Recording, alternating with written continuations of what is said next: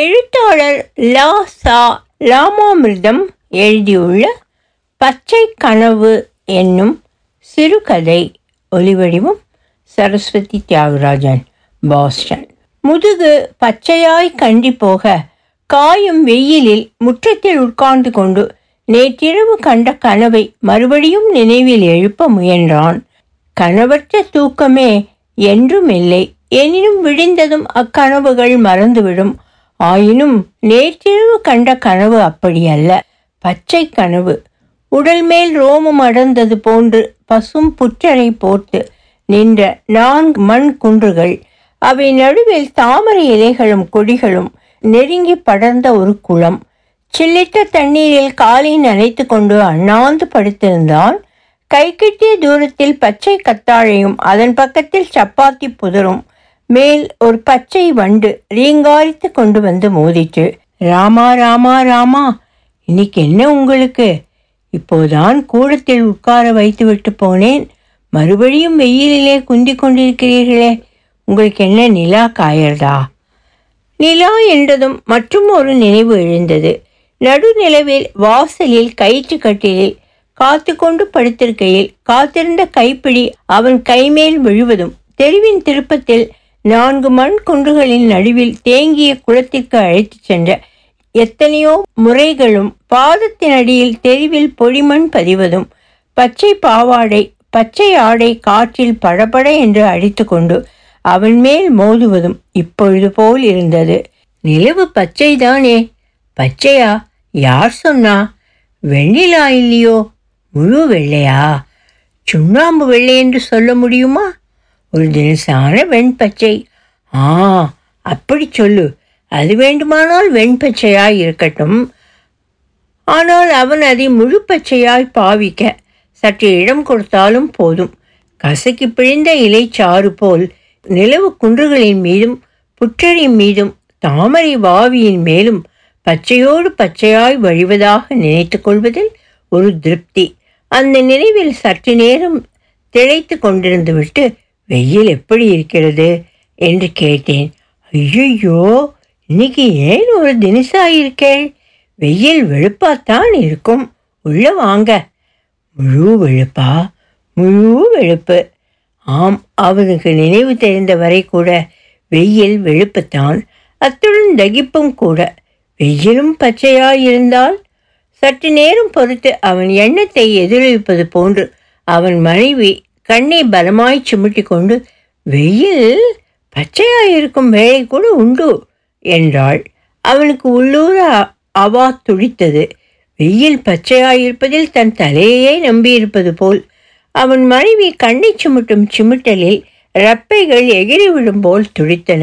"பச்சையான பச்சை, இலைப்பச்சை. நேற்று சாயங்காலம்தான் உங்கள் மச்சினன் 14 ரூபாய் போட்டு வாங்கி வந்தான். இதை போட்டுண்டு பாருங்கள்." "என்ன இது?" "போட்டுக்கொள்ளுங்களேன்னு சொல்கிறேன்." வெயிலுக்கு குழுகுழுவென்ற பச்சை கண்ணாடி. "எல்லாம் பச்சையாய் தெரிகிறதோ?" அவனுக்கு ஒன்றும் தெரியவில்லை.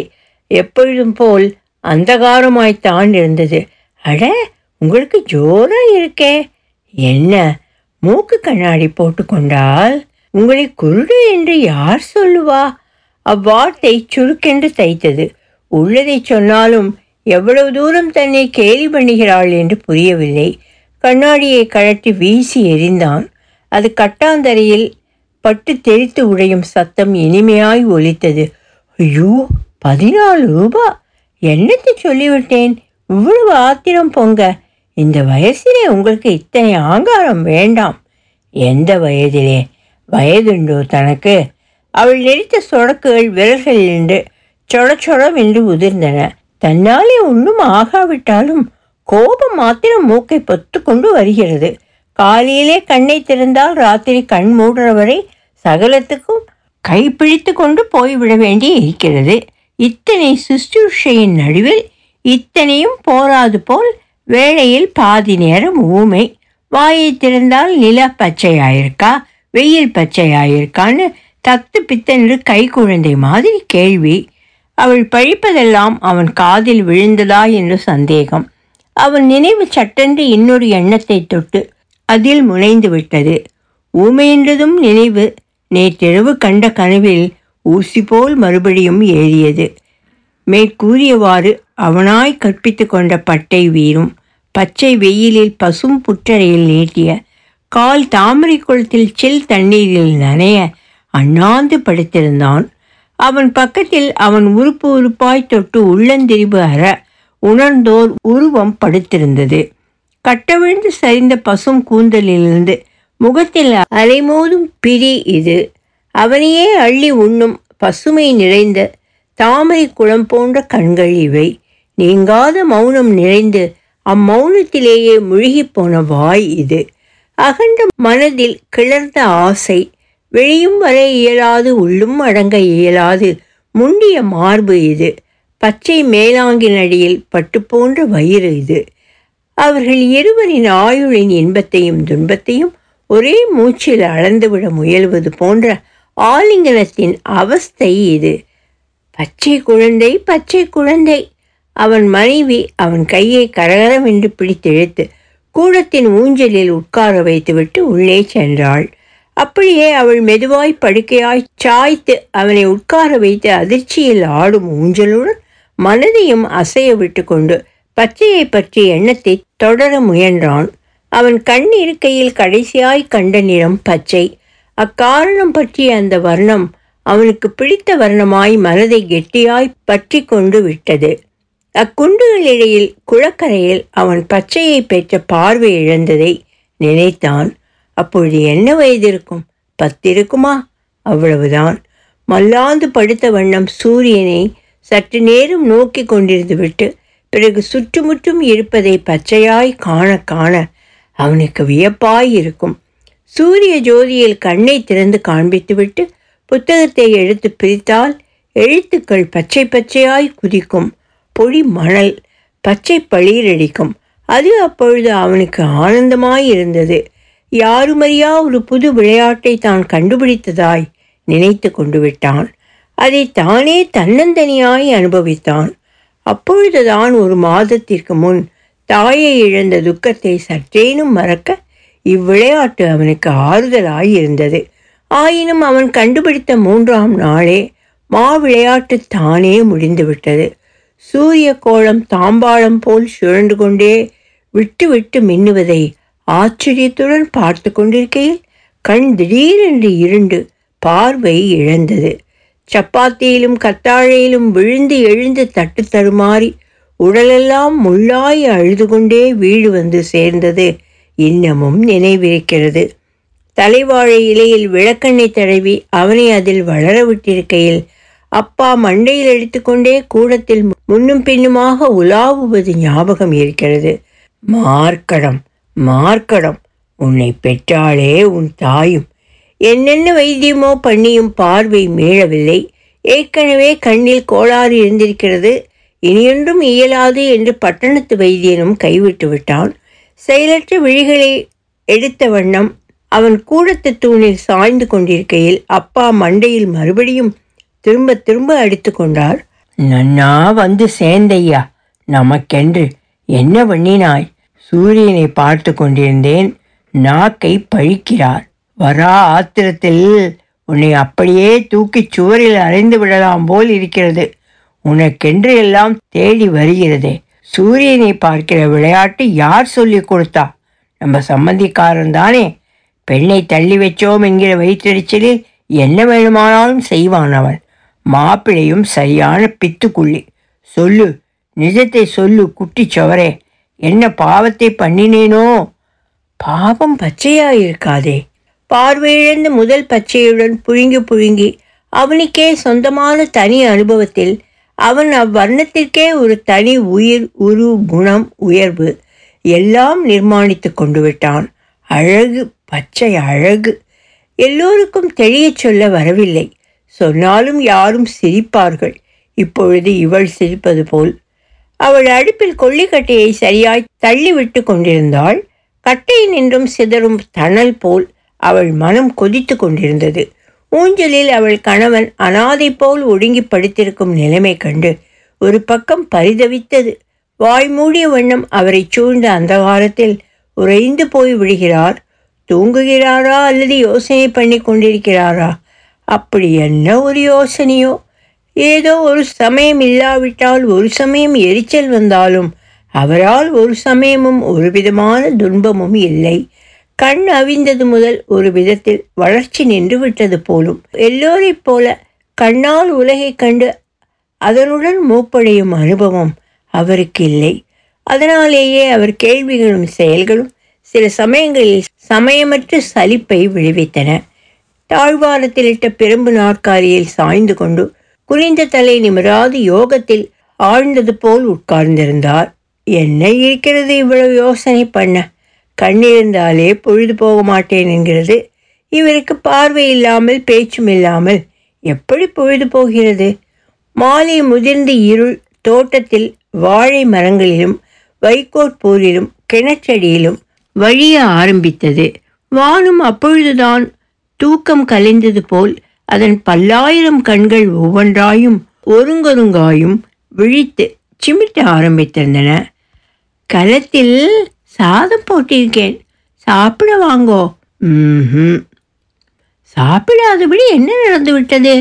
கண்ணாடி போனால் பீடை தொலைஞ்சது, நீங்கள் வாங்கோ. இல்லை, எனக்கு வேண்டியில்லை, வற்புறுத்தாதே, நான் மாடிக்கு போகிறேன். அவன் படிப்படியாய் தொட்டு மாடி ஏறுவதை பார்த்து கொண்டிருந்தாள். ஏதேது, இந்த தடவை கோபம் மீறிவிட்டாற் போல இருக்கு, சமாதானப்படுத்த வேண்டியதுதான். மாடிக்கு போய் ஜன்னல் அண்டை போட்டிருக்கும் குறிச்சியில் சாய்ந்தான். தெண்டல் நெற்றி வியர்வை ஒற்றியது. கீச் கீச். இரவில் கண்ணெழுந்து அவனைப் போலவே தன்னந்தனியான பறவை இடம் தேடி அலைகிறது. கீச் கீச் கீச். கிளி, பச்சை கிளி. அவள் மாடியேறி வரும் சத்தம் கேட்டது. எதிரே மேஜை மீது டம்ளரை வைத்தாள். என்னது? பால், பசும்பால், பச்சை பால். அவன் குறிச்சி கையை பிடித்தவாறு மண்டியிட்டாற்போல் அவன் காலடியில் உட்கார்ந்தாள். அவள் விரல்கள் அவன் கைமேல் பட்டன. மெதுவாய். கோபமா? இல்லையே, நிஜமாகவே இல்லைதான். நேற்றிரவு கண்ட கனவு எழுப்பிய நினைவுகளுக்கு அவள் என்ன செய்வாள்? பின்னையே ஒரு மாதிரி இருக்கேள். நான் நேற்றிரவு ஒரு கனா கண்டேன். உன்மேல் கோபமில்லை என்றால் நம்பு. தப்பு என்மேல் இல்லை, என்மேல்தான். உங்களுக்கே தெரியும். இல்லை, ஒருத்தருக்கொருத்தர் இப்படி பரிமாறிக்கொள்வதற்காக நான் சொல்லவில்லை. என்னை சமாளிப்பது கொஞ்சம் கஷ்டம்தான். நீயும் உன் தம்பியும் இப்படி கொஞ்சம் இடமாற்றலாய் எங்கேயாவது போய் இருந்து விட்டு வாருங்களேன்.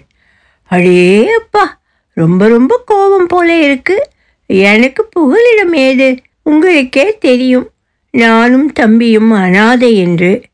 அந்த ஒரே காரணத்தால் உன்னை நான் கல்யாணம் பண்ணி கொண்டது தப்பு தானே. எனக்கு ஆதரவை முக்கியமாய் நினைத்து உன்னை மணந்தது உன்னை ஏமாற்றியது போல் தானே. உனக்கு திக்கில்லாததை என் சௌகரியத்துக்காக உபயோகித்து கொண்டு விட்டேன். ஆனால் நானும் திக்கில்லாதவன்தான். அதனால் என் காரியம் எனக்கே தெரியவில்லை.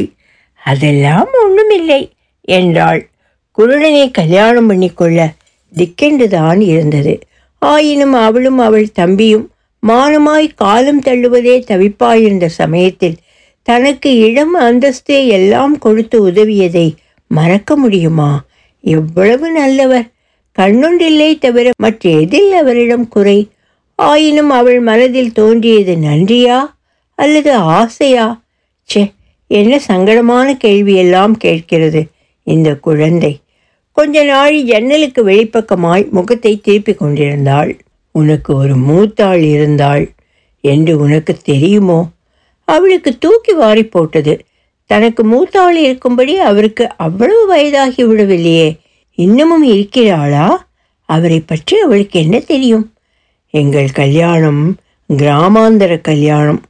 அவள் பிறந்த வீடு அடுத்த தெருவுதான்.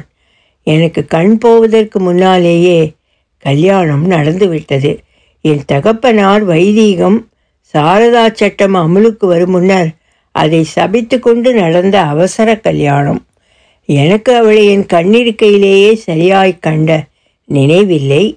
எல்லாவற்றையும் மறைத்த ஓமப்புகையும் வைதீக கூட்டமும் தான் ஞாபகம் இருக்கிறது. ஆனால் கல்யாணமான பிறகுதான் குட்டு விழியாயிற்று. பெண்ணுக்கு பேச்சு கொச்சையாய்க்கூட வரவில்லை. படு ஊமை, அத்துடன் படு செவிடு. குண்டு போட்டாலும் காது கேட்காது. அவள் பண்ணின பாவம் ஏக பாப ஜென்மங்கள். அப்பாவுக்கு சம்பந்தி மேல் குரோதம் பிறந்துவிட்டது. தன் அவசரத்துக்கு தகுந்தாப்போல் தன்னை சம்பந்தி ஏமாற்றி விட்டதாக எண்ணிக்கொண்டு விட்டார். சீர்வரிசையெல்லாம் அப்படியே திருப்பினார். பெண்ணோ பெண் வீட்டாரோ தன் வாசல்படி மிதிக்கக்கூடாது என்று தீர்த்து சொல்லிவிட்டார். எங்கள் அப்பா முரடு, கிராமத்துக்கு பெரிய மனுஷன் என்றும் பெயர். அப்புறம் கேட்பானேன். எனக்கு என்ன அப்போ தெரியும்? அப்பா எனக்கு மறுமணம் செய்வதாக கூட யோசித்து விட்டார். ஆனால் அதற்குள் நான் என் கண்ணை அவித்து கொண்டது அவர் மூக்கை அறுத்தாற்போல் ஆயிற்று. என் மாமனாரும் சந்தோஷம்தானோ என்னவோ. வேணும் அந்த பயலுக்கு, குருட்டு மாப்பிள்ளைக்கு. ஊமை பெண் குறைந்து போயிட்டா என்று பதட்டமாய் பேசிவிட்டார். இரு குடும்பங்களுக்கும் இடையே வைரம் முற்றிற்று. நான் குருடர்களின் உலகம் குறுகி விடுகிறது. நினைத்த இடம் போக முடியுமா, வர முடியுமா, 4 பேருடன் இஷ்டப்பிரகாரம் சேர முடியுமா? எல்லோரும் எவ்வளவோ பிரியமாயிருந்த போதிலும் அவர்களின் இரக்கம் ஏளனமாய்த்தான் படுகிறது. அவளுக்கு இருப்பது எனக்கு இருக்கிறதா? ஆகவே எப்பவும் நான் தன்னந்தனியன்தான். நான் வீட்டில் இல்லாத வேளையில், வேலையில்லாத வேளையிலும் குளக்கரையில் உட்கார்ந்து கல்லை ஜலத்தில் விட்டெறிந்து கொண்டிருப்பேன். அதுதான் என் வீட்டுக்கு கிட்ட. அங்கு ஒருவரும் வருவதில்லை. அந்த ஜலம் ஸ்நானத்திற்கு உபயோகமில்லை. நான் எதற்கும் பயனற்று போன பிறகு பதுங்குமிடம் அப்பயனற்ற குளக்கரைதான். நான் அங்கே உட்கார்ந்து கொண்டு என்னென்ன நினைத்திருப்பேன் என்று கேட்டால் எனக்கு நிச்சயமாய் சொல்ல தெரியாது.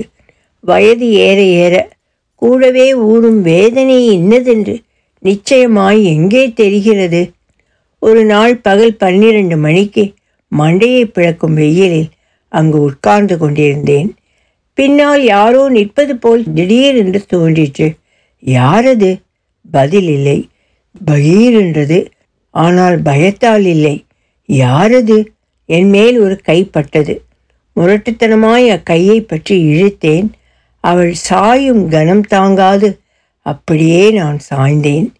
பிடித்தெழுத்த வேகத்தில் நிலையிழந்த அவள் என்மேல் விழுந்தாள். ஒரு பெரும் மூர்ச்சை எங்கள் இருவர் நினைவையும் அடித்து சென்றது. எனக்கு அப்பொழுது வயது 18. யாரது?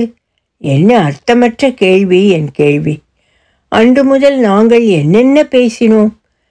என்ன பேச முடியும்? பேச என்ன இருக்கிறது? எங்கள் பச்சை நரம்பில் துடிக்கும் இரத்தத்தின் படபடப்புத்தான் எங்கள் பாஷை. நான் தான் பச்சை பச்சையாய் சொல்கிறேனே. எனக்கு இஷ்டமானதெல்லாம் பச்சையாய் காண விரும்பும் ஒரு இஷ்டத்தில் அன்று முதல் அவளுடன் கழித்த வேளைகளெல்லாம் பச்சையாயின. பச்சை பகல், பச்சை இரவுகள். நான் இப்பவும் யோசிக்கிறேன். நாங்கள் புல்லிய வேகத்திலேயே எங்கள் எலும்புகள் நொறுங்கி இருவருக்கும் ஒரே சமயத்தில் ஏன் சாவு சிந்திக்கவில்லை? அச்சாகவே புது பிறப்பாயிருக்கும். அல்லது இரவிலோ பகலிலோ குறைவிலாது நடமாடும் பூச்சி பொட்டுக்கள் ஏன் பிடுங்கி கொள்ளவில்லை? அல்லது துர்தேவதைகள் வாயிலும் மூக்கிலும் செவியிலும் இரத்தம் குபுகுபுக்க அரைந்து ஏன் எங்கள் உயிர் குடிக்கவில்லை? விதி, விதி, விதி. இதெல்லாம் நிஜமாக நடந்திருக்க முடியுமா? ஒரு சமயம் என்னையே கேட்டுக்கொள்கிறேன். நடக்கிறதே, என்ன சொல்கிறாய் என்று அவள் உருவம் என் மனதில் பச்சையாய் எழுந்து அவள் ஊமை வாய் என்னை கேட்கிறது. குளக்கரையில் பசும் புற்றரையில் நாள் தவறாது உட்கார்ந்து உட்கார்ந்து என்னுள் ஊறிய பச்சை தாபமே என்னையும் அறியாது மாறி மாறி தோன்றும் குருட்டு கனவாய் இருந்ததாலோ? ஓஹோ, நீ கண்டது குருட்டு கனவானால் நான் கண்டது ஊமை கனவா என அவள் உரு என் காணாத கண்கள் காண, பேசாத வாயால் என்னை கேட்கிறது. எல்லாமே கனவாயின் பிறநேர்ந்தனவும் கனவா? பின்னேர்ந்த கனவின் நனவின் முந்தைய இரவு இப்பொழுது என் முன் எழுகிறது. சித்திரையின் சந்திரிகையாம், ரொம்ப உசத்தியாமே. அப்படித்தானா? நிலவின் ஒளிகூட கண்ணு உறுத்துமோ? ஏனெனில் என் மைமேல் 2 சொட்டுக்கள் என் கண்ணீர் உதிர்ந்தன. என் கைகள் அவள் கைகளை தேடின, அவள் கண்களை தேடின. அவள் என் கைகளை பற்றி தன் வயிற்றை வைத்து கொண்டாள். அவள் பச்சை வயிறு ஏன் கொதித்ததோ? என் மேல் சாய்ந்திருந்த அவள் உடல் விம்மி குலுங்கிற்று. அவளை விட நான் துர்பாகியசாலியா? என்னை விட அவளா? யாரு அறிவார்? ஏனோ என்றில்லாவிடினும் என்றேனும் நீ எனக்கு சொல்ல வேண்டும். தூங்குவதற்கும் விழித்திருப்பதற்கும் என்ன வித்தியாசம்? எனக்கு 2ம் ஒன்றாயிருந்தது. எப்பவும் இருள்தான். வெயில் உடலில் உரைத்தால் அது பகலா? அப்புறம் வெயிலாகாது. செருக்குரட்டில் நான் கட்டிலில் படுத்துவிட்டால் அது இரவா? இப்பொழுது நான் தூங்குவதாக அர்த்தமா? தூக்கம் நிஜமா? விழிப்பு நிஜமா?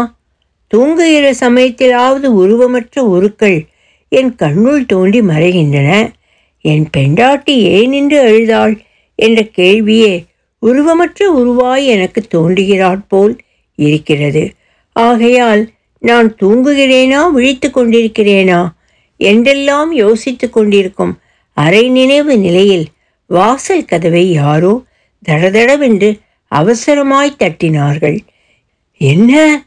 என் தகப்பனார் அலறி எடுத்து கொண்டு உள்ளிருந்து ஓடி வந்தார்.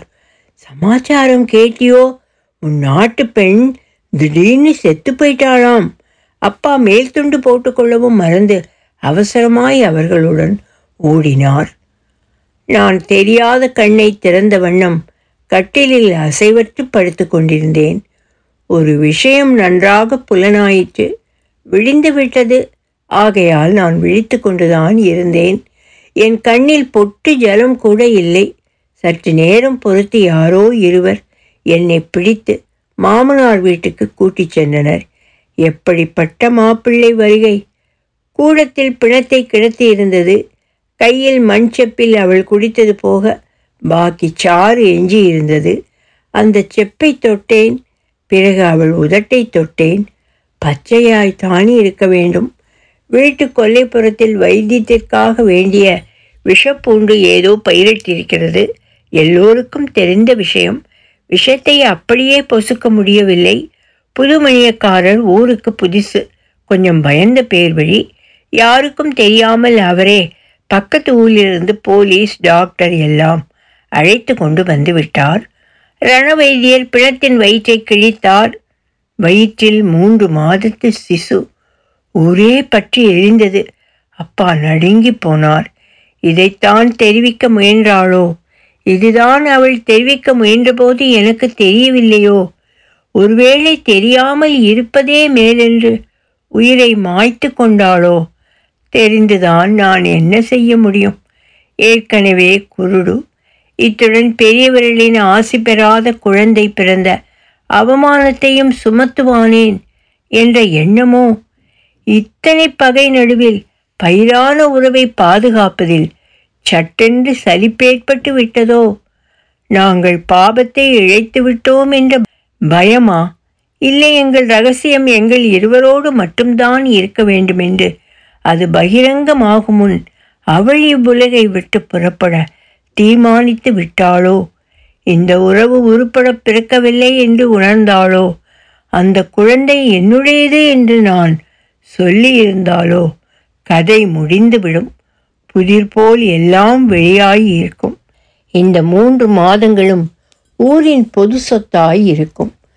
அவள் நினைவு எனக்கே சொந்தமாயிருத்தல்தான் எனக்கிஷ்டம். என் சுயநலத்தால் நான் பயந்தாங்குழியாய் இருந்துவிட்டு போகிறேன். அவள் பெயருக்கு விழுந்த களங்கம் நீங்காவிட்டாலும் பரவாயில்லை. உயிருடன் இருந்த சமயத்தில் எங்கள் பாரத்தை குறைக்க யார் என்ன செய்து விட்டார்கள்? செத்த பிறகு அவள் தலையில் பூச்சூடாவிட்டால் பரவாயில்லை. உயிர்நிலையின் ஒரே மூச்சு போன்ற 3 மாத பச்சை கனவின் மிச்சம் நான் தான். இருந்தும் ஓரொரு சமயம் என் மனம் அக்கொலையுண்ட குழந்தைக்கு ஏங்குகிறது. அது உயிருடன் இருந்தால் எனக்கு ஆறுதலாயிருக்குமோ? இது எவ்வளவு அசட்டுத்தனமான யோசனை! எனக்கு உடனே தெரிகிறது. அது உயிருடன் இருந்தால் அவளும் உயிருடன் இருக்க மாட்டாளா? ஒன்றினின்று மற்றொன்றை பிரித்து சிந்திப்பது எவ்வளவு அர்த்தமற்று இருக்கின்றது. அவள் போனால் அக்குழந்தையும் போக வேண்டியதுதான். இம்மனத்தின் நிலையை என்னென்று சொல்வது? அவள் மனதில் முடங்கி கிடந்த பாசம் எழுந்த ஆவேசத்தில் தொண்டையை முண்டியது. குறிச்சியில் சாய்ந்தபடியே அவனை அப்படியே அணைத்து கொண்டாள். நான் நான் திடீரென்று மனம் குழந்தை கனியில் அது மான வெட்கத்தை விட்டது. இதுக்கென்ன, நமக்கு வர வருஷம் குழந்தை பிறக்காதா என்றாள். அந்த யோசனை அவள் மனதில் உறுத்தும் குறைக்கு ஆறுதல் அளித்தது. ஆம், வாஸ்தவந்தான். ஆனால் பெண்ணாய் பிறக்க வேண்டும், பெண்ணுக்கு நல்ல பேர் வைக்க வேண்டும். என்ன பேர் வைப்போம் என்று ஆசையின் அதிசயிப்புடன் கேட்டாள். அவன் கண்கள் ஒளியை பெற்றன போல் விரிந்தன. பச்சை. ஒலி வடிவம் சரஸ்வதி தியாகராஜன், பாஸ்டன்.